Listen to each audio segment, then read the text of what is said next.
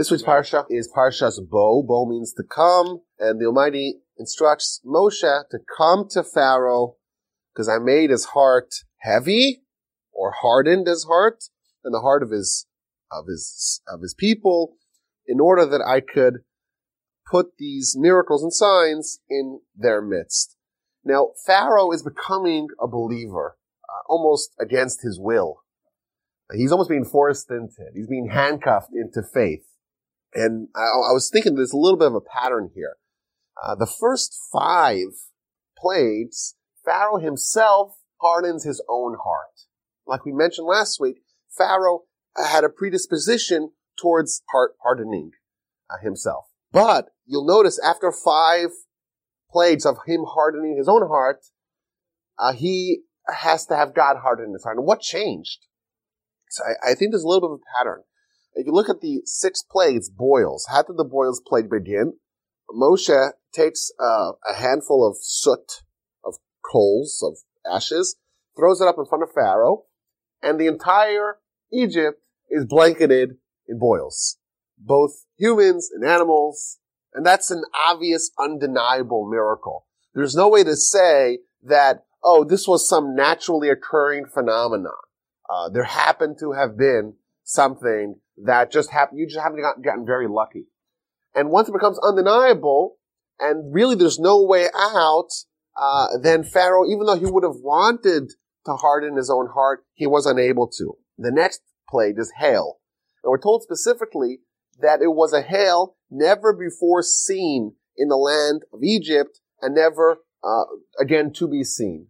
It means it was something so unprecedented, so out of the ordinary that there was really no, there was no c- comparable uh, event, and therefore, again, Pharaoh ha- was not able to, even though he would have wanted to, to harden his heart.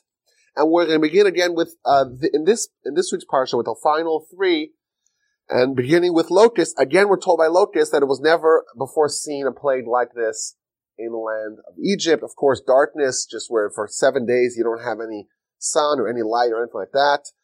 Uh, and of course, death of the firstborn, all simultaneously. These are undeniable phenomena. And it's interesting to note, Pharaoh himself is trying as best as he can to deny the miracles and deny the fact that God is ultimately in control, even when he's being forced into it. And we're gonna, that's gonna be a, a, um, a theme that's threading its way throughout the Parsha. So, in the run up to this eighth plague of locust, the Almighty sets out the objective. And this is again another theme throughout this Parsha. Look at verse 2. Uh, why am I going to make these miracles? So that you may relate in the ears of your son and your son's son that I made a mockery of Egypt and my signs that I placed among them, that you may know that I am, I am Hashem. And this we see again and again. These events are the events that we perpetuate to future generations. This is what we tell our kids about. Our kids tell their kids, and it goes on for eternity. This, these events, these, and not only that, this is what leads us that we should know that Hashem is God. Our faith is substantiated upon this revelation or these revelations. And indeed, our nation is based upon, it begins here. This is where it begins, as we'll see some other examples of that as well. And it begins with these revelations of faith that are really going to inspire the Jews from then onward. Moreover, we see that what is the requirements of faith? Uh, in, in modern day parlance, faith is something that you have to kind of feel in your heart. You know, you feel faith or you don't feel faith, and, and that's why it's somewhat fickle. If you look at this verse, it says we have to know that I am Hashem. The, the, the visuals, the imagery, what we're going to encounter with these plagues is going to be so striking, it's going to have a sensory impact, and it's going to make it that we know that Hashem exists. It's not going to be merely a, uh, an article of faith. And the difference is, is that when someone has faith based upon feelings, feelings can be swayed. You can feel one day one thing, the next day you can feel something else. And therefore, uh, you know, what's going to ensure that your faith in God is not going to be subject to the whims or to the way the wind is blowing. And that's, you know, who wants, how can we substantiate anything real upon such weak foundations? But if your foundations, if your faith is based upon what you know, what you've proven, what is evidence based, what's empirical, well, then even if things are happening and you feel, you don't feel great one day, still what's fact is fact. Someone could be having a miserable day and they should be upset at the world, but oxygen still fills their lungs, right? Uh, and they still don't deny that. And the, you know, the sky is still blue. If we transform our faith into the way they had it, that it's based upon evidence, it's facts, what we know, then it's not subject to what, you know, bad things happen to good people. That, oh, where's the faith, you know, faith, faith can be challenged. Well, is oxygen challenged? How come no one challenges the, because that's a fact. You know, that's what we know. That's true. That's undeniable. That's what they achieved at, at the Exodus, and that's what we can achieve as well, because we're going to perpetuate this, and this was perpetuated to us, and we can reflect back upon that, and that could build, hopefully for us, a very strong edifice of faith for us. Now it's also interesting that part of the goal of these plagues is to make a mockery of Pharaoh. Uh, it's an interesting, it's just an interesting use of term. You know, why is it not enough to just tell Pharaoh, you know, to have him, you know, we want him to be humbled and we wanted to, you know, there has to be a mockery of, of Pharaoh. It's, it's a little bit of a, of a strange thing, but I, I do, I do believe that there's a powerful lesson over here.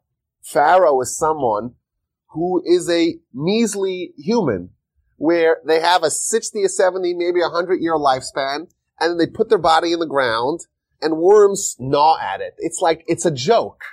And he's standing up to God. It's like if you had an ant on the floor who's coming to you and wagging his finger, brandishing, is threatening you. It's an absolute hilarious joke. And Pharaoh is standing before God and saying, who is this God? I don't believe it. And God's humbling him again. And it's, it's really funny. It's humorous to think where Pharaoh had come from where Moshe comes and introduces this notion, who's God? And he starts laughing at them. Oh, you do a miracle? Oh, I'll pull in my magicians. They'll do the same thing.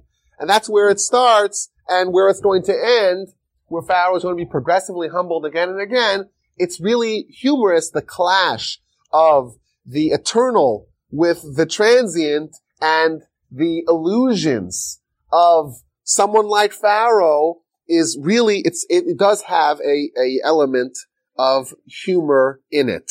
And that continues, by the way, verse 3, Moshe and Aaron came to Pharaoh and they said to him, so said Hashem, the God of the Hebrews, till when do you refuse to be humbled before me? Send my people so that they may worship me. I was thinking, imagine uh, the Jewish people are enslaved in uh, in Stalin's Russia, or in Putin's Russia, for that matter and you know you're Moshe and you're going to try to lobby in favor of their release, and you tell the leader, "Why do you refuse to be humbled?" It's pretty remarkable what they're asking of Pharaoh, but really, that what that's what has to happen. The plagues are not merely uh, a means to allow the people to escape. Like we said, if that was the plague, they would have left after the fifth plague. Once Pharaoh capitulated, there's no need to harden his heart. There is a need, however, for Pharaoh to be humbled because of the powerful impact that that's going to have on the Jewish people. The Jewish people previously had their allegiances to Pharaoh. They were subject to him and they had become uh, modified to, to look at Pharaoh as their uh, master. Now they see Pharaoh humbled before God and they realize that Pharaoh himself has an overlord and they, Moshe and Aaron introduce the next plague, and that's a locust swarm. And it's going to be so vast and so complete and so powerful and so tremendous. It's going to cover everything. And all the produce that was salvaged from the hail is going to be swept up by the swarm. It's going to consume everything. It's going to be such a vast swarm of locusts never seen before and never seen since. They made the, they told Pharaoh what happened, what's going to happen, and they left.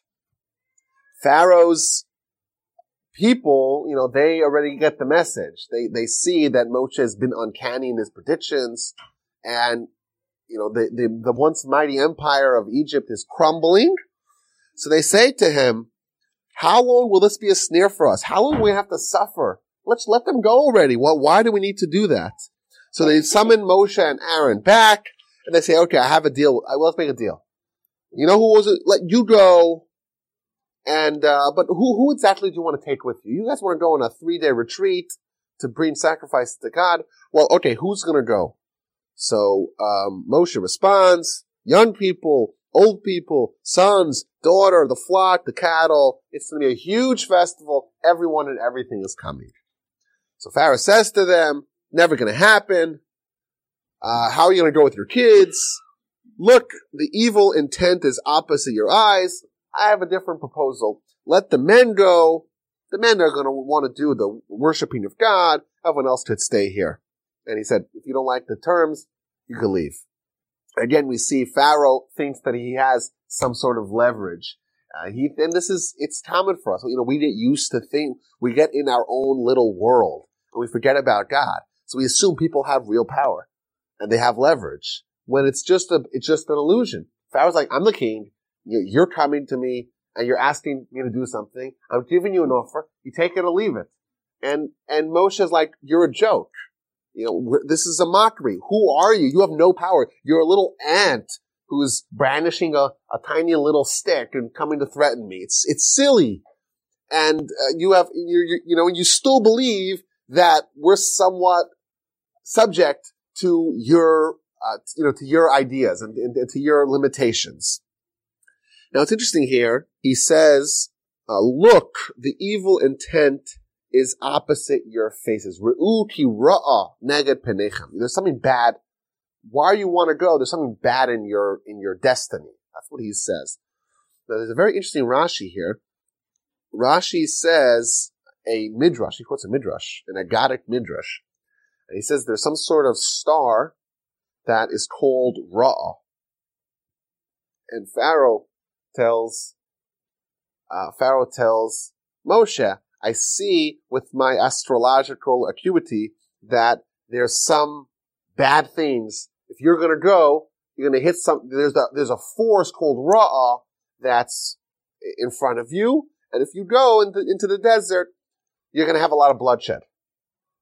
And what actually happened, once the people actually left, um, and they sinned with the golden calf, again, spoiler alert, and God wanted to, to destroy the Jewish people. And Moshe said to God, remember when Egypt, when Pharaoh threatened, there's raw, there's this bad thing before you. You don't want the Egyptians to say that God taught, took them out birah, with, with this power. And therefore, God transformed that the blood is not one of bloodshed, the blood is one of a mitzvah, i.e. the mitzvah of circumcision. That's what Rashi says. Pretty remarkable idea. And I think the lesson is sometimes, uh, the destiny is set. Uh, Pharaoh saw something that was accurate. He saw that there's bloodshed in the future. In his mind, he connected the dots and he said that the only way to get there is through a very bad result. Bloodshed, what does that mean? It sounds very bad. And the truth is that he was right about the result. There was bloodshed, but it was the good kind of bloodshed. Uh, it was a bloodshed of a mitzvah, a bloodshed of uh, of celebration. I think uh, you know that's a there's a broader lesson here. There's of course a nationalistic lesson. We're told in the Talmud that the Messiah will only come either in a generation that's entirely righteous or in a generation that's entirely wicked. What this means is that the result is fixed. Messiah is going to come. However, the path, that's up to us. It could be a path of entirely righteous. We could earn the result. Or it could be a path of entirely wickedness. The result can come despite our behavior. Now, those are vastly different experiences, even though the result is the same. Uh, there's another example on a more personal, individualistic level. Uh, this is a good pedagogical lesson. The Talmud says that there are certain kids that are born with certain instincts that are innate and immutable. For example, the Talmud says that there are some kids that are going to be are going to be ones that do bloodshed. But what precisely the what kind of bloodshed is, it depends on their choices. They could be a mohel, a, a, a ritual uh, surgeon for circumcision. They could be a surgeon, a physician. They could be a butcher, or they could be a thief slash murderer. The result's the same. The result is they they're the ones who need to do bloodshed. I would surmise that those kids that like to dismember uh, daddy long legs, you know those kids, and that they do from a very young age they have a tendency towards violence. They like blood. Whereas the other kids, they see blood and they start gagging. And the nature of the child is fixed. The result is the same. There is bloodshed. How you get there and do you utilize that for a mitzvah or do you utilize that for a sin? Well, that's the free will of every person. But it's a good lesson for us as, I would say, parents and educators that sometimes a kid is heading on a path towards a fixed destination. You can change the destination, but you could change, is that a good destination or is it a bad destination? Are you utilizing their qualities for good?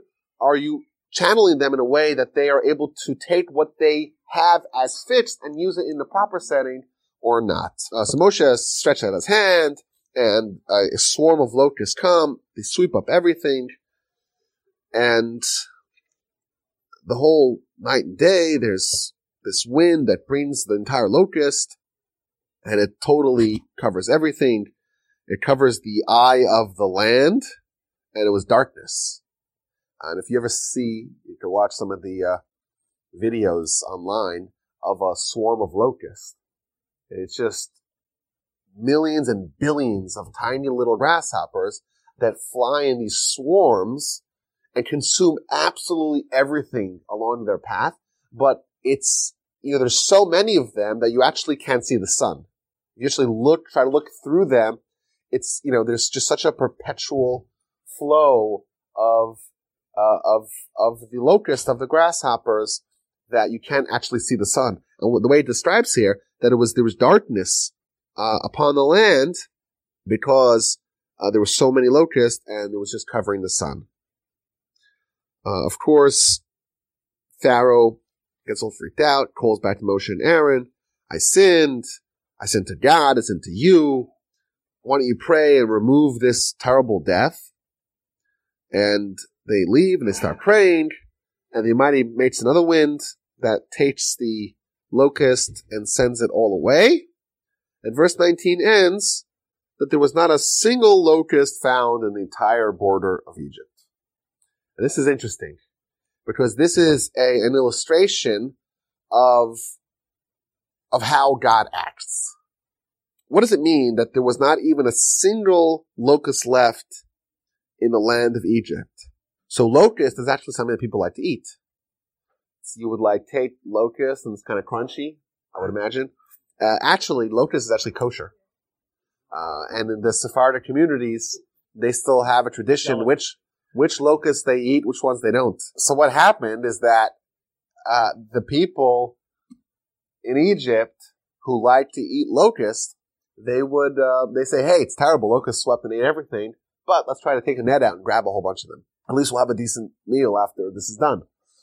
So they, they grab a net and scoop up a whole bunch of them, and they, the way it's described here, they put it on salt, i.e. they preserve it. And they're, they're, these are dead locusts. When it says that God swept all the locusts away, there was not even one left, that's referring to even the ones that they wanted to stay, even those were swept away. And I think this is a good illustration of how the Almighty operates. When the Almighty operates, it's everything done with precision and everything is done completely. If you remember last week, we talked about the frogs. Moshe prayed that, uh, that, uh, only the frogs of the plague should die. Because had he prayed that all the frogs should die, then every single frog in the world would have died. Because that's what happens. You ask God for something, you get what you ask for sometimes. And therefore, you want to make sure that you don't want to make frogs go extinct. You just want to stop the plague. Here. Moshe prayed that all the, all the locusts in Egypt should be removed, and indeed it was, and even the ones that people had intended to keep, that, that went with it as well. And of course, God hardens his heart, and he doesn't send the people out. And the ninth plague begins right away. And by the way, there's a pattern. The, the, the the first nine plates are three sets of three. and the first two of each three, i.e., one, two, four, five, and seven, eight, are forewarned. Whereas the third, the sixth, and the ninth are done without warning. So Pharaoh was never warned about the ninth plague, plague of darkness. And God tells Moshe, stretch out your hand, and it'll be darkness. Moreover, the darkness will be tangible. So this is nothing we've ever experienced. I had a, uh, I had a um, physicist at my house recently, and I asked him, well, what would it be like inside a dark hole? Uh, he's going to be very dark, apparently. Hence the name. Uh, but I think that's what it was kind of like. You know, we think of darkness in only relative terms. If you're in a dark, if you're at night and it's very dark and there's no lights, but actually, if you stay there for about a half hour, you'll be able to see somewhat in darkness. Because uh, it's really, it's not black, it's kind of like really dark charcoal or gray. That's what it really is. You could see, you could still see. Um, I know my, my father is a, is a pilot of, uh, little Cessna planes. So one of the rules in, uh, when you fly as a pilot is that night, when you fly at night, you have to be able to see because you don't want to fly it. Uh, of course, you have the computers to help you navigate as well, instruments as well. Uh, but he said that the rule is that if you don't have any light, any artificial light for a half hour, then the FAA considers that you could see at night. But if you turn on a little spotlight, you have to start the half hour once more. What this means is, is that darkness is all relative. You know, so if you have light and then you come to darkness, then you're not used to it. You can't see anything. But if you're get accustomed to the darkness, of course your your eyes expand to pull in whatever light there is at at night, and you could actually see. Uh, you could see in the dark. This darkness was an entirely different darkness. It was absolute blackness, total non-vision, uh, moreover, it was also um, palpable. You could actually feel it. There was some. It was. A, it was a condition that was not just absence of light. It was the presence of some other force that actually froze people in place. It was. It was such a thick blanket of darkness that the people had, you know, were frozen in place. Uh, verse twenty-three: No man can see his brother, nor can anyone rise from his place for a three-day period. But for all the children of Israel, there was light in their dwellings. They didn't have uh, this uh, this plague. Now Rashi tells us something very interesting here. Rashi says, "Why was there the plague of darkness?" He gives two reasons. First of all, because in a in a few short weeks, the Jews are going to go and borrow, with uh, air quotes, they're going to borrow vessels from their neighbors. They're going to go say, oh, we're going on this pilgrimage. We want to have a lot of gold and silver. Can I borrow it? And we'll see in this week's parasha that the Almighty will give the appeal uh, of the Jews to their neighbors, and therefore, even though it may be imprudent to lend your uh, erstwhile slave who's going on a pilgrimage uh, your gold and silver and jewelry, but they did it anyhow. Uh, but what's going to happen is, is that you're going to go to your neighbor and say, "Hey, I, you know, can I borrow your your gold watch? I'd like to borrow your necklace. I'd like to borrow your bracelet, maybe some fancy china. I'd like to borrow it for my trip." Says, "Me, I'm destitute. I don't have anything." Uh, you know, and you'll tell him, "Oh, actually, I actually remember when you were frozen in place. I walked into your house and I looked through your drawers and I saw that you have a nice Rolex." and you have this nice, really you know, gold and diamond necklace. I actually saw that. Uh, and they'll say, uh, uh, and they'll have to lend it to them. That's what Rashi, that's one reason. And that's why there was darkness, but the Jews could see, so they could rummage through the stuff of their neighbors to know what to ask for in, a, in when they want to borrow stuff. That's the first, that's the second reason brought in Rashi. The first reason, so this is interesting, but the first reason is that during this time, there were you know, it was very clear to everyone that this is going to reach some sort of climax that is going to be, that's going to amount to Jews leaving. Uh, but if you think about it, you know, the Jews were there for hundreds of years. They established deep roots in the land. They have their, you know, their kids go to school there and they're, yes, they're, they're second class citizens. Yes, they're tormented, but this is where, this is what they know. This is where they live. And Moshe is coming and saying, we're just going to some other land. We're going to walk with our kids, with a whole multitude of people into the desert. It's, it's pretty perilous. And you would say, I don't know, you know, you're just walking into the, into the, into the wilderness with Moshe. A lot of people didn't want to go. And what happened to those people? Those people died. When did they die? They died during the holiday, during the plague of darkness. Uh, because we don't want the Egyptians saying, oh, we're suffering, you guys are suffering as well. In order for the Egyptians to not notice, uh, to not see what's happening to some of the Jews who are choosing to not join the nation, therefore there was darkness and they were totally oblivious to everything that happened. That's the other reason in Rashi. And I, I think about this. You know, we have a country in Israel. And this was the dream of all our grandparents. They prayed it, prayed for it for thousands of years. And they're hoping maybe they could go visit Israel once. And maybe they could live there. And that's what they all yearn for. And now there's a country in Israel, and it's a modern first world country. It's got a booming economy. It's a nice place. It's safe. It's a good place to live. And what's happening to the Jews in America? And I'm, I'm guilty as everyone else is. We're living here in comfort. We don't, we're very happy. We, we have our house, we have our mortgage, we have our job. We're very happy, we're very content here. And it's, it's a little bit of an indictment upon us because what about our fact that, you know, we finally got what we wanted? You know, we got the card. We, we're allowed to leave Egypt. It's going to happen. Everything you dreamed about, it's happening and you're like, I don't know, I don't know if I'm ready. I want, maybe I want to stay here a little bit. And I was thinking, uh, to a certain degree, the same thing applies to our generation. Like we have the land of Israel, we have a state there. It's a it's a wonderful uh, country. It's, it's booming. It's flourishing. It's it's it's fully developed, and we choose to stay here. And I don't know if history will look kindly upon us.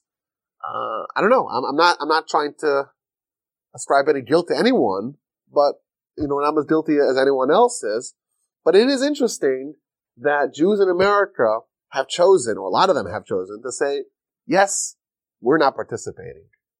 And, um, I hope that, uh, well, I think we should at least have this idea in our head.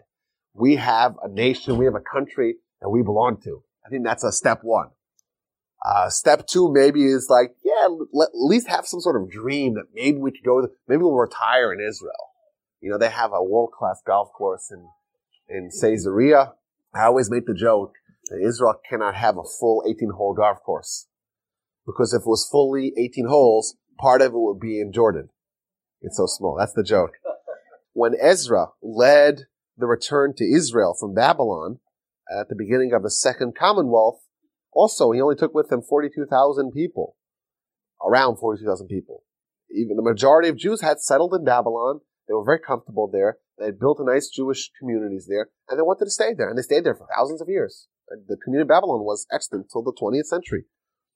And the Talmud quotes, you know, one of, one of the rabbis, for example, who had severe problems with it. How, how do you not join? Jewish people back in Israel, and you want to stay in Babylon? And I'm saying, so it's not a new criticism, and it's, it's certainly not a new feeling, but uh, it is, it is, I think, uh, something to think about. To think about the fact that, you know, we should at least have the notion or the theory that we're not home, and we have a home.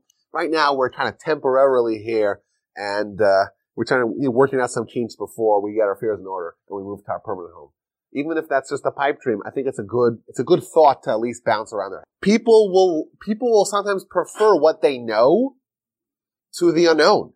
And there are people that have wanted to go back to prison because the prison, you know, they had a regimented system and they had their people and they, yes, it was prison, but they'd still prefer that.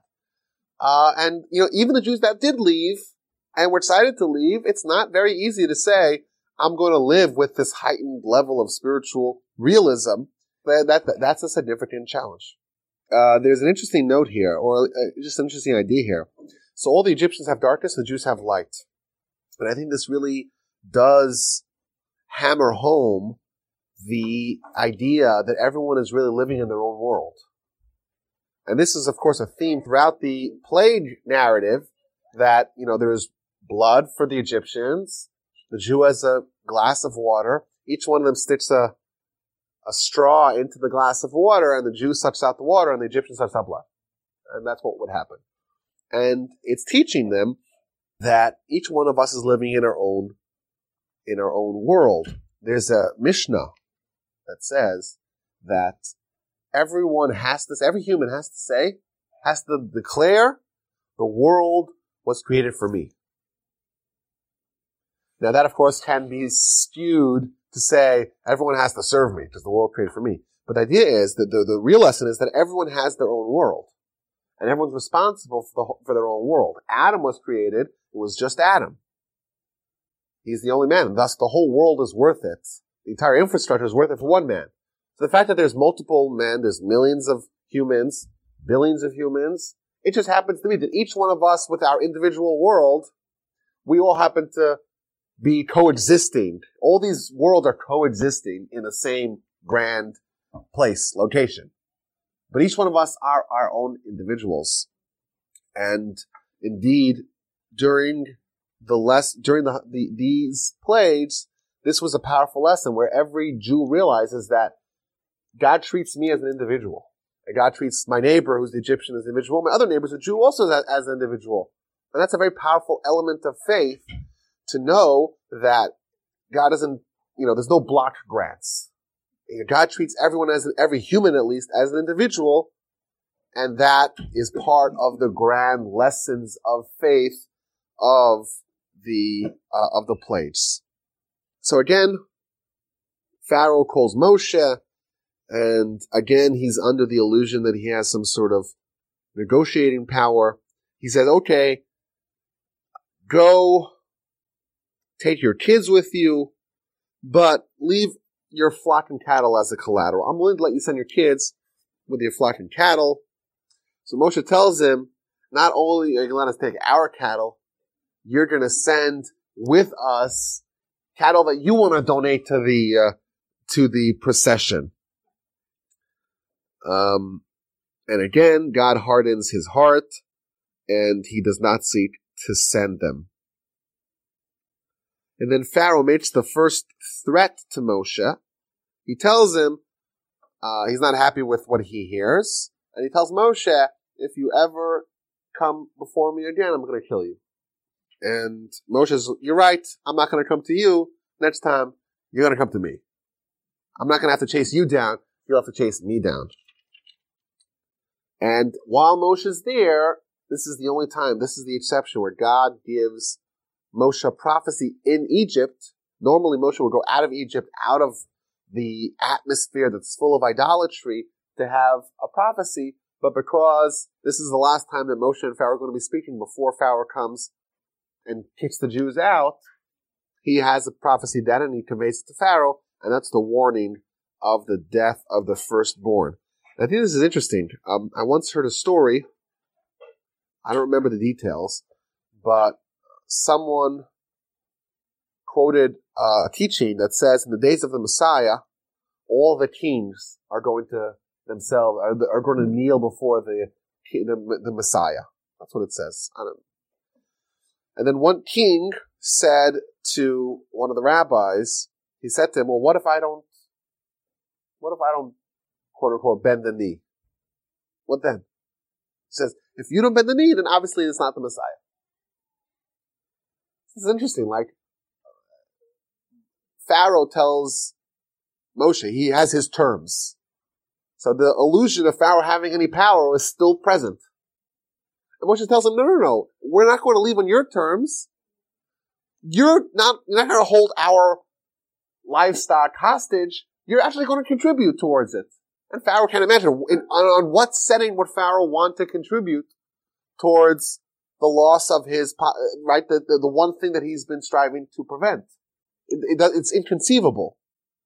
How is it possible that the United Nations, every one of them, they're all going to accept God and all going to accept Torah and accept the Jewish people as, as God's chosen? How's that going to happen? Their whole life, their, their whole, everything they're trying to do is to, to prevent that. It's not going to be on their terms. It's the same thing. The model is the same. They think they have leverage, think they have control. The truth is God has all the control, everything. They're a bunch of puppets. They're a bunch of, a bunch of little tiny insects. They have no power. Nothing whatsoever. They have the illusion of power. When the time comes, and they're going to see what they really are, and they're the ones that are going to contribute as well. How are we going to build a temple and Temple Mount? How are we going to do that? What do you mean? You know what the big deal they're going to make and, uh, with the United Nations? No, they're a bunch of they're a bunch of clowns. They're a bunch of puppets. They have no power. They're going to contribute towards the gold and the silver needed. Everyone's going to come and say, "How do we help?" That's what's going to happen, right? And if if that doesn't happen, then we know we haven't re- we haven't reached the destination quite yet. So Moshe tells Pharaoh that there's one more, or God tells Moshe that Moshe raise to Pharaoh. There's one more plague that I'm going to bring to Pharaoh into all of Egypt, and then he's going to send you away. A total, totally, he's going to he's going to evict you. He's going to drive you out of the land. Uh, but first, make sure you borrow gold and silver vessels, and everyone's. Uh, and here we see that God's going to give the favor of the, the, of the Jews in the eyes of their neighbors. They're going to lend them. And Moshe conveys to Pharaoh around midnight, God is going to uh, come through the land of Egypt, and all the firstborn are going to die. Firstborn of Pharaoh, firstborn of the of the midwife, the maidservant, the firstborn of the animals. It's to all the firstborn are going to die, and it's going to be a tremendous cry, it's going to be a terrible wailing, terrible tragedy. But amongst the Jewish people, not even a dog is going to bark. It's to be absolute silence and tranquility. Nothing is going to, nothing, there's to be no noise and no distractions.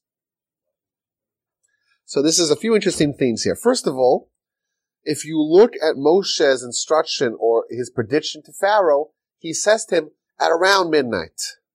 But when the story actually happens, it's exactly at midnight. So why does Moshe tell him at around midnight? And the answer is because Pharaoh was the ultimate cynic.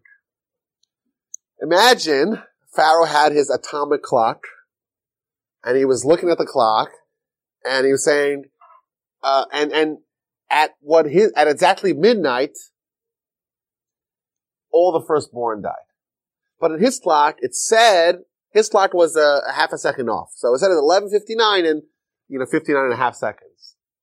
Pharaoh would say, ah, you guys were wrong. He said midnight. It wasn't exactly midnight.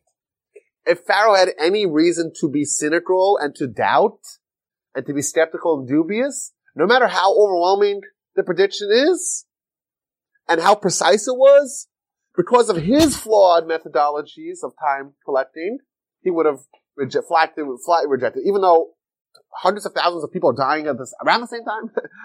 Certainly, it's still powerful enough, but he said, oh, you were inaccurate. And therefore, when he tells Pharaoh, like, at around midnight, around midnight-ish, all the first part of the guy. And in, in truth, it was precisely at midnight when they died, but we see Pharaoh has this tendency, regardless of how overwhelming the evidence is, he's going to always try to find a poke hole. He's not someone who's willing to accept the truth for what it is. He's a, an ultimate cynic and he's looking for reasons to reject it. Now, by the way, as an aside, how do the people die exactly at midnight? Right? There is no time that's called midnight. It's either before midnight or right away after midnight. So when did they die? It's a good question, right? Midnight is just a marker between the, the time beforehand and the time afterwards. So it says that they died at midnight exactly. How is that possible? It's a good question. A little bit of a, of a brain teaser. And the answer is, well, the people were alive until midnight, and then precisely after midnight, they were already dead. Indeed, there's no time of midnight, but there's no time of death. You're either alive or you're dead. They were alive prior to midnight, and they were dead after midnight. Now, what's this notion of the dogs are not barking? Really strange idea. It's quiet and the dogs aren't barking. And by the way, we know, uh, but uh, there is this tradition. Certainly, if there's a mad dog, it's a wild dog, a rabid dog. You say this verse amongst the Jews. There's no dog barking, no dog coming after anyone, and it's supposed to quell the uh, advances of a rabid dog. I don't know. but what's this idea that there's no dog barking? Really strange idea. So I saw something very fascinating. Uh, a dog is used in Jewish literature as the epitome of chutzpah. And the reason why is because a dog, why is a dog, why does a dog have chutzpah? Because a dog has a very powerful sense of smell. And the sense of smell is the sense most associated with the soul. For example, after Shabbat is over, Shabbat is where we have an expanded soul. After Shabbat is over, we console the soul by smelling the besamim, the spices, which is a way to invoke the soul. When Isaac uh, encountered Jacob, who he thought was Esau, he, he remarks how the smell is like the smell of the of the garden of Hashem. A smell is always associated with the soul, with spirituality. The reason why the animal has chutzpah is because the animal says, look at me. I have a more powerful developed sense of smell than the human. I'm better than them. And that's why when a dog barks on a spiritualistic kind of esoteric level, what it means is the dog is saying, the, the dog is saying, look at me. I'm better than you because I have a more developed sense of smell, which is the spiritual sense, and therefore I'm better than you. But at this point in time, the dog stopped barking. What's going to happen to the Jewish people at midnight, at this revelation, is even the dogs who hitherto had believed that they're more spiritually developed than the Jewish people, they stopped. They didn't bark anymore. And the reason why they didn't bark anymore, because now it became clear the heightened spiritual nature and status of the nation, and even the dogs no longer had the temerity to even suggest that they're more spiritually advanced than the Jews. Okay, so Moshe tells Pharaoh about the pending death of the firstborn, and he storms out. God tells Moshe Pharaoh's not going to be impressed in order that I could do more miracles. Pharaoh doesn't send the people. And then chapter 12 is the beginning of mitzvos. You start getting a whole litany of mitzvos, which doesn't really end until the Torah ends. And if you look at the first Rashi in the Torah, the first commentary Rashi the very first verse in the Torah, he asks a question, why, why does the Torah not start from chapter 12, verse 1 of Exodus? This, this, according to Rashi, at least in the question, this ought to be a appropriate starting point to the Torah, because here's we start to get the first mitzvahs of the Torah. So the answer is that there's lessons that are inherent in the previous parts of the Torah. But the truth is, well, at least the theory behind the question is that Torah, the word Torah means instruction. Well, when do the instructions actually start? It starts over here. And therefore. Didn't it start with circumcision? Yes, okay, so interspersed uh, earlier, there are some instructions. But bring them over here, I'm saying. We can find a way to edit those uh, later on. But, uh, you know, of course, Rashi's not, Rashi's not trying to suggest to, to alter the text, but he's trying to bring out a point. The point is that the Torah is a book of instructions. When we read stories, they're not historical anecdotes. They're instructions that are that are uh, presented in a story form. Not to say that they're not historical. It means that, that the goal is not the historical uh, element of it. The goal is this is the lesson, and i.e. the Torah within it. Here we get start getting very practical with mitzvahs that are relevant to us in the way they're presented. We don't have to draw out the lesson. We just learn out the learn the mitzvah, and thus this is a little bit of a change. Of course, there's going to be a lot of narrative and story uh, telling from here on as well. But here is where we start to get the mitzvahs in rapid fire. So the first mitzvah is uh, the mitzvah of the Rosh Chodesh, of the new month. Uh, and this is an interesting mitzvah because this, well, first of all, I think this shows somewhat of the power of Torah. We have a very, com- we, we accepted for ourselves a very complicated task, and that is to adopt a lunar month, but to maintain a solar year. So our month is controlled by the moon. Every re- revolution of the moon is a new month. And every revolution of the earth around the sun is a new year. And to balance those two, we're the only ones that do that. And the reason why we're the only ones that do that, because the only ones that had God's instructions of how to do that were us. And that's why the Muslims, for example, they follow a lunar month and a lunar year.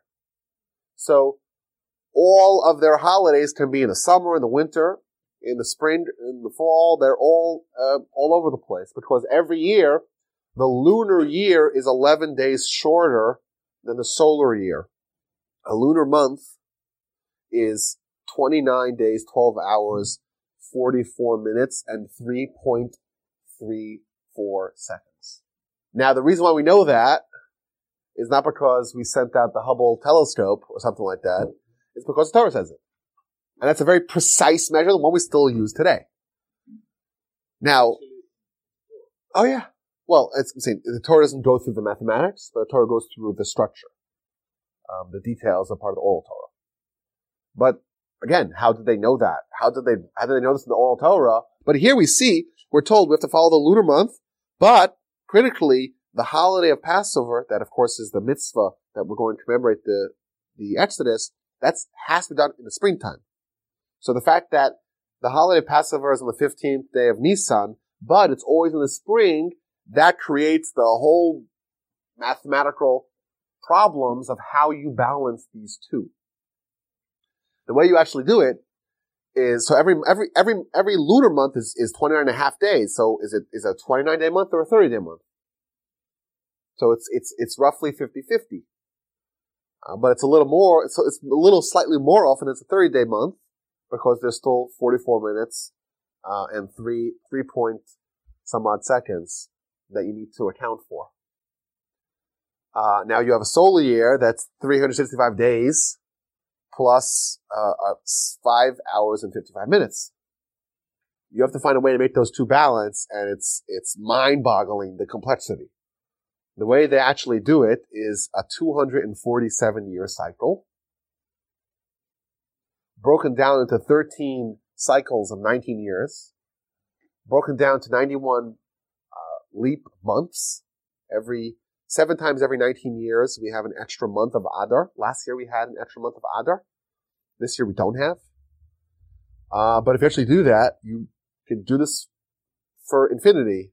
You have a 247 year cycle broken down into 13 cycles of 19 years, seven leap years within every 19 years, 91 leap years, i.e. 91 extra months out of this 247 years, and it's all down to precision. Uh, to me, it's always interesting, like how, if someone did not, like, how did primitive, or at least scientifically primitive people who didn't have access to all the things that we have, how do they know how to do this in a way that is entirely precise down to the millisecond? I don't know. I'm saying it's God. And this is where we get the mitzvah. And this is the first mitzvah given. It's pretty remarkable. Pretty impressive. And, uh, I would say it's, it's, it's a question. The people that, people that question the divinity of the Torah, how do they reconcile that? How is it possible that a bunch of random Joes, uh, who allegedly wrote the Torah or cobbled together various folklore and fairy tales, and everything was just a hodgepodge myths that was put together by some redactor. How do they reconcile when they see mitzvos that were applied mitzvos that are done with such precision and in a way that really we know today is verifiably accurate? It's pretty remarkable. That's the first mitzvah to establish the new month, the new moon, and to have a calendar. And the calendar, in fact, is one of the things that was banned uh, Antiochus and the Syrian Greeks, when they made their assault on Torah, one of the mitzvahs that they forbade was the mitzvah of establishing the new month. Because this is the one thing that really keeps the religion together. If you don't have an, if you don't have the regulation of the calendar, you don't know when Yom Kippur is, you don't know what Rosh Hashanah is, you don't know when Passover is, and then you have a splintered people and the, na- the nation disintegrates. But this is, uh, you know, ready for the times of Moshe, we're already doing this. This is the mitzvah that we're that, that we are doing. Pretty impressive. And then we're told, of course, the mitzvah of the korban pesach of the Passover offering, which essentially means it's what we recreate in our Passover seders. It's the celebration of the eve of Passover, and they have to take a a, a lamb or a kid, a sheep, for the family. And um, the way this worked is that every uh, every group of people got together and they split up an animal and they would have the uh, meal together, all ready to go. You know, they have their backpacks on, they got their staff on, they have their liters of water, they had those backpacks with the water. Yeah, those little things that are called the camels. They're all ready to go. And then everyone's all dressed and ready to go, and they're having, they're gonna, they take this animal and get ready, uh, to have a celebration before they leave. Now, when did they take, when did they separate this animal? They had to separate it on the 10th day of Nisan. And on the 14th day of Nisan, they uh, slaughter it and they prepare it for, uh, for the feast of that evening. And they have to roast it and they have to eat matzos and they have to have maror. All the things that we do on the Seder Eve, the first night of, of Pesach. They can't, not allowed to cook it. It has to be roasted. And you can't have any leftover. You have to eat it all before, before the morning. And you eat it while you're ready to go. So that's the, that's the mitzvah. Now it's interesting here that, uh, the only time, now this mitzvah was done, um, so long as the temple was, was extant, they had a mitzvah to take an animal before the holiday of Passover and sacrifice it and eat it in celebration the night of Passover. And our Seder today is modeled after that celebration. Now, in Egypt, they had an extra mitzvah, and that mitzvah was to take it on the 10th of the month and guard it for four days so it doesn't get a blemish. And there's an interesting Rashi here uh, that tells us why did they have to guard it for four days in Egypt because they're about to leave. and They're about to have this momentous spiritual revelation, but they don't have any mitzvahs. And therefore God created a special mitzvah that they should take the animal and guard it, doesn't get any blemishes for 40 days, for four days, and that will build their mitzvah repertoire, and that will make them more capable of the Exodus. Now, the Talmud tells us, just a, a way to understand this, that there's an entirely different model for spiritual uh, acquire, acquirement versus physical acquirement. If you want to fill up a, a, a jug with water, so if you have a full jug, you can no longer fill it with water. It has to be empty in order for it to hold something in it. So that's the rules in our world. Want to, you, the vessel has to be empty in order for it to be filled. But in the spiritual world, it's the exact opposite. If the vessel is empty, it can't be filled. If the vessel is full, then it can be filled. The idea is, is that for someone to absorb spiritual uh, messages, they have to be a vessel that is already filled with Torah and mitzvos. The Jewish people are about to go and experience the amazing developments and spiritual messages of the Exodus, and especially of that night when they're going to leave. Therefore, they have to make sure that their spiritual vessels are already filled in order to be capable of absorbing it. Just like if you want to have a vessel that's going to hold something physically, empty it out. If you want a vessel that's capable of holding something spiritual, you have to fill it up prior, and then it can hold things. Pretty remarkable. And this is, I think, broadly, it's a good, it's a good rule of thumb. The more ignorant someone is about Torah, the more they assume there's nothing for them to learn. Whereas when someone is more replete with Torah, then they realize how much more there is to learn. The Torah is compared to water. So I once heard an explanation in the name of the Chafetz Chaim that if you walk in, if you want to go to Venice Beach in California and you walk into the water, you say, I can walk from here to Japan. It's only up to my ankles. And indeed, if you just step your toe into Torah, you're like, I got it. This is pretty shallow. It's pretty, uh, you know, it's pretty manageable. It's, it's, it's pretty fixed. But the deeper you go in, the more you realize how much more there is. The more you fill up your spiritual vessel, the more you're capable of filling up and the, and the broader you expand your spiritual horizons. So, uh, everyone, everyone does that. Um, uh, this day is going to be a day of remembrance. This is going to be the holiday. This is going to be the, the mitzvah. Seven days you eat only matzah. Uh, but you have to get rid of all the chametz, all the leaven from your house. Anyone who eats leavened food, anyone who eats chametz on the holiday Passover, their soul shall be cut off from Israel. This is verse 19. From the first day to the seventh day. And again, we're told in verse 19 that for seven days leaven may not be found in your houses. For anyone who eats leavening, that soul shall be cut off from the assembly of Israel, whether a convert or a native of the land. Don't eat any chametz. In all your dwelling, you should eat only matzah. So, of course, we're getting in, in quick succession the laws of Passover, laws of eating matzah, and not eating chametz. It's interesting here. We're, we say that if someone eats chametz on Pesach, then they get cut off from the Jewish people. That's what it says. And to us, that sounds very excessive.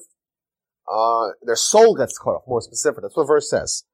Now, I think a good way to explain this is that there's uh, just like there's a Maslow's hierarchy of needs in the physical world, there's the Maslow's hierarchy of needs in the spiritual world. Just like if your body doesn't have oxygen for four minutes, you're dead. You know, food for or, or water, you have to have water every three days, or what, or something like that. You have to have food, shelter, etc., your soul has an equal agenda. It too has hierarchies of needs. And mitzvos are ways to address those needs. Uh, we're told that Torah is compared to bread, Torah compared to water, Torah is compared to oxygen. Torah is almost a multivitamin for your soul. It covers everything. Here, the mitzvah of not eating leaven on Pesach, we're told your soul gets cut off. What it means is, is that for the seven days of Pesach, chametz becomes like poison for your soul, and therefore you eat it, it's poison for the soul, it's almost, your soul gets cut off, it's almost suicide for the soul. That's a good way of understanding that. That in, in the spiritual world, it's, it mirrors the physical world, that the things that we do are not just memorials or uh, arbitrary mitzvahs because of some, it's, it's needs that we have internally. Our soul has needs, in fact, we're told that a soul has 613 parts. Each mitzvah corresponds to one part of the soul. Because a mitzvah is there to nourish the soul. We're not doing it for someone else, for our parents, for our rabbis, for God. We're doing it for ourselves. You're feeding your soul just like your motivation for eating breakfast is for yourself. You don't say, I'm eating breakfast because God, maybe you should say that. I don't know. Maybe that's a mitzvah. But people are not normally attuned to saying, saying that it's for themselves. Mitzvahs are similar, but they're for us. We're not doing them for someone else, for some other entity, to make God happy, to throw God a bone. That's not why. We do it for ourselves to feed our soul. Okay, so Moshe goes and conveys this message to the Jewish people. They uh, they get they get the Passover offering. Uh, they prepare their homes uh, for that momentous evening, and God comes and um, is going to. He tells them, of course, about the the, the future mitzvos, the mitzvah of Passover for eternity, and in chap in verse 29, we're told what actually happens at midnight. So here, and it was at precisely the middle of the night, and God struck the firstborn, every firstborn land of Egypt, firstborn of Pharaoh who's sitting on his throne, the firstborn of a captive in a dungeon, the firstborn of the animals, and Pharaoh wakes up in the middle of the night, him and all his servants and all of Egypt. There's this huge cry because there isn't a single home that does not have a cadaver. So there's an amazing Rashi here. It's a one word Rashi, but it really tells a whole story. Uh, verse 30, it says, Pharaoh woke up. Rashi says one word. Mimitaso, which means from his bed. And my question always bothered me, what's Rashi contributing like to the story? You know, what what what question is he answering? What how, what do we know now that we don't know prior? Pharaoh woke up from his bed. How does that add one word? That's it. Rashi is trying to uh, help us understand the verse, help us understand the text. How is this contributing to the story, to the narrative? And I think it really is a powerful a powerful lesson. Moshe has been nine for nine with his predictions of plagues.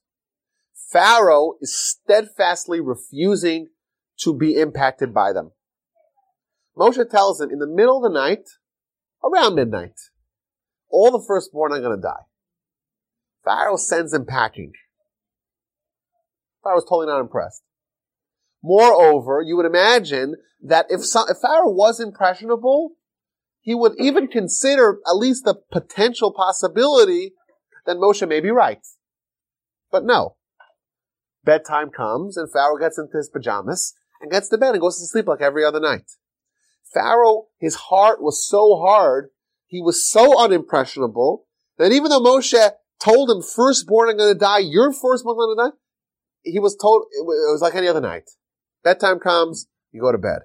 Pharaoh thus was in bed, and when this great cry that erupted at midnight, he woke up from his bed. But this shows us Pharaoh's character and the result of a hard heart where someone is really not impacted, and no matter how critical you would imagine, how prudent you know he should have been to at least get up and be in the control room, be in the war room, and figure out how to respond, at least to the potential threat. Pharaoh's in bed, schluffing away. Why did the firstborn, why did they absorb the brunt of the power? So my grandfather says something amazing. He says that a theme throughout the Torah is that the firstborn have a, a, a greater spiritual sensitivity. And that's why at the end of the parsha, God says, Kadesh li kol bechor, uh, sanctify for me every firstborn. Firstborn have a natural tendency, in it, an innate connection to spiritual matters. At midnight, there was a revelation of spiritual power. Most people did not have the antenna, the uh, receptors to absorb it. So it just deflected off of them. The firstborn that have a certain innate spiritual capacity, they were impacted by it, they absorbed it, and it was like a jolt of electricity that they couldn't handle and they died. But the firstborn of the Jewish people, they were spared. This is why it says, if you look later on, chapter 13, we talk about the sanctifying the firstborn, because they really should have been susceptible to the same spiritual force that was unleashed. They too should have died, but they were spared miraculously. So, uh, the way I look at the death of the firstborn is that it was part of what God revealed and it was a byproduct of that is they couldn't handle it, even though they had some sort of connection to it, and therefore they died. Whereas the firstborn of the Jewish people, they were spared. So it's it's midnight. Uh, there's a there's a dead body in every home. Pharaoh wakes up in his pajamas. He runs. He's running through the place trying to find Moshe and Aaron. Indeed, his words were prescient. Moshe and Aaron did not come back to him. He came to them. And he instructs them, says, get out of here. I'm evicting you. You, the Jewish people, everyone, go, go do like what you want. Uh, take your animals, your livestock, your children, everyone goes and give me a blessing as well. And they are just sending them out so fast. They're, they're forcing them to leave and they're terrified that they're all going to die. And the people, uh, you know, have their food in the oven getting ready and they have to pull it out before it's fully done and that's why they have the matzah, and they're quickly rushed out. Thing they were dressed and ready to go. And they take with them from the Egyptians silver, gold, vessels, garments, everything. And uh, like we said, Hashem granted favor in the eyes of the Egyptians. They gave them as much as they can. And verse 37, the children of Israel journeyed from Ramses to Sukkos, 600,000 men, besides for the children. Also, of course, the mixed multitude with them, the flock and lots of animals, a huge procession leaving the land of Egypt. Now, I heard an interesting understanding of, of the mixed multitude from in the name of the Arizal, or the Isaac Luria. If you remember way back on Joseph's time, one of his conditions of dispensing grain during the years of famine was people had to circumcise. And of course, we, uh, Joseph telling people to circumcise, it wasn't just telling them to undergo a, uh, a surgery, it was about teaching them about the lessons of circumcision. So he would give lectures to people and teach them about you know, the idea behind circumcision, which is a broad idea of, of a spiritual network of life, to say, we're, you know, we're here and we have something that we need to improve and to fix it and to bring God into the world. Apparently, some people were so moved by what Joseph taught them. They were so inspired and galvanized and mobilized that they actually separated themselves from, from the Egyptians and they created like this Noahide movement amongst the Egyptians where they were righteous Gentiles. And they were inspired by Joseph and thus they were a separate group amongst the Egyptians. They didn't participate in the torture of the Jewish people and therefore when the time for the Exodus came, they were allowed to join the group because of their righteousness. Whereas other Egyptians who maybe were not righteous wanted to join, they wanted to jump on the bandwagon, they were not allowed to join. Now, I think if you just get, you know, imagine this, just what kind of, you know, what, what is this demand of, of a, of a nation? Yes, it's a hard to live in, in the land of Egypt. Uh, and yes, the notion of freedom is really, really enticing preposition. But still, like you think about it, you have kids, you have livestock, you have your family, and you're walking into the desert. And what's your plan? Uh, Israel's already occupied. Uh, not not quite the way it's occupied today. There's there's people and live, there's empires there. You're walking out of Egypt. Yes, you could leave. What do you have with you? You have matzah for a couple of days. What's the plan? How are you feeding everyone? What about water? We have to appreciate, yes, there's miracles left, right, and center, but it still demands them to jump into this, and to jump and, and, and to commit themselves.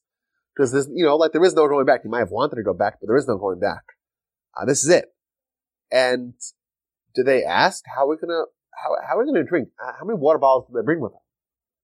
You know, you're walking into a desert, and historically we, we use this decision as an act of, of bravery, of valor, where they were, you know, submitted themselves to God and committed themselves to the plan. We're in, we're going. We have no plans. We're walking into the desert with our kids. What's going to be? We'll rely on God. Okay, middle of the day, they are leaving, and we're told once again that this night is a night of safeguarding.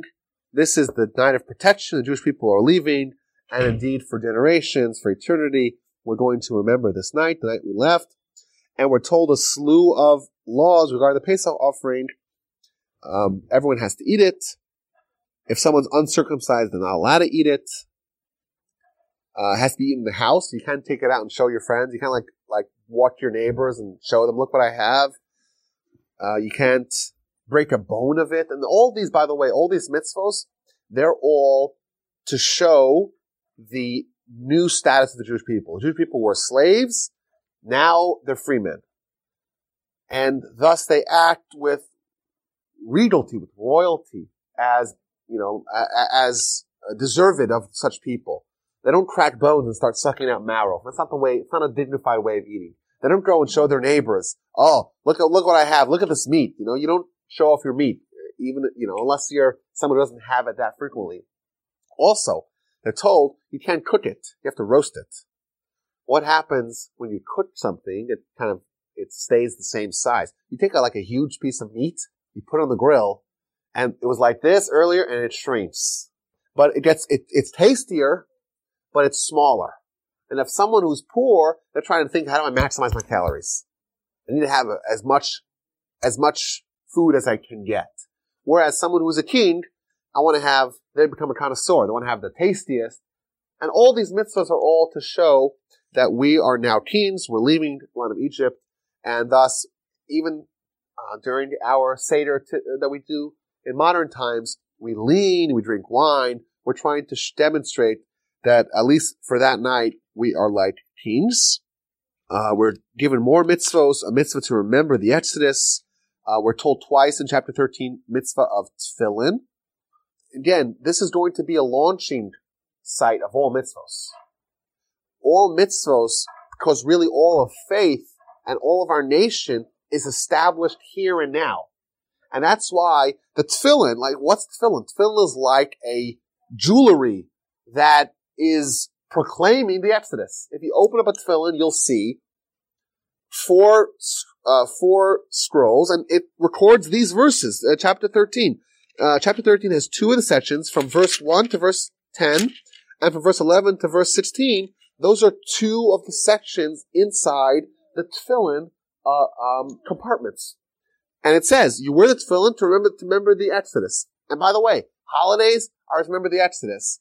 And a whole slew of mitzvahs are to remember the because this is the transformation of a people, of a tribe, of a family into a nation. Because a nation is not just about the people and the genetics, so to speak, it's about the ideals. And the ideals are faith, submission to God. And that relationship between the Jewish nation and God is started right over here. And thus the mitzvos are there to maintain the bond that began there. And that's why all the mitzvos are referencing back to that time. It's almost like uh, you have an anniversary. It's anniversary of the beginning of the relationship. This is the beginning of the relationship. The mitzvos are our celebrations, our milestones, our markers, our watershed moments where we stop and say, we have a relationship with God. It began with the Exodus, and thus we're keeping the, the light aflame. We're keeping the warmth. We're maintaining and preserving the relationship that was started then and there. There is a commentary on the Ramban. I don't have time to read it. I was planning on reading it, uh, but my grandfather, of blessed memory, he said that every Jew should memorize this Ramban, this statement of the Ramban. I don't have it memorized, but I figured we could at least read it. But I guess uh, we'll have to do it, uh each one of us on our own. But this Ramban, he discusses the significance of the Exodus in Jewish life.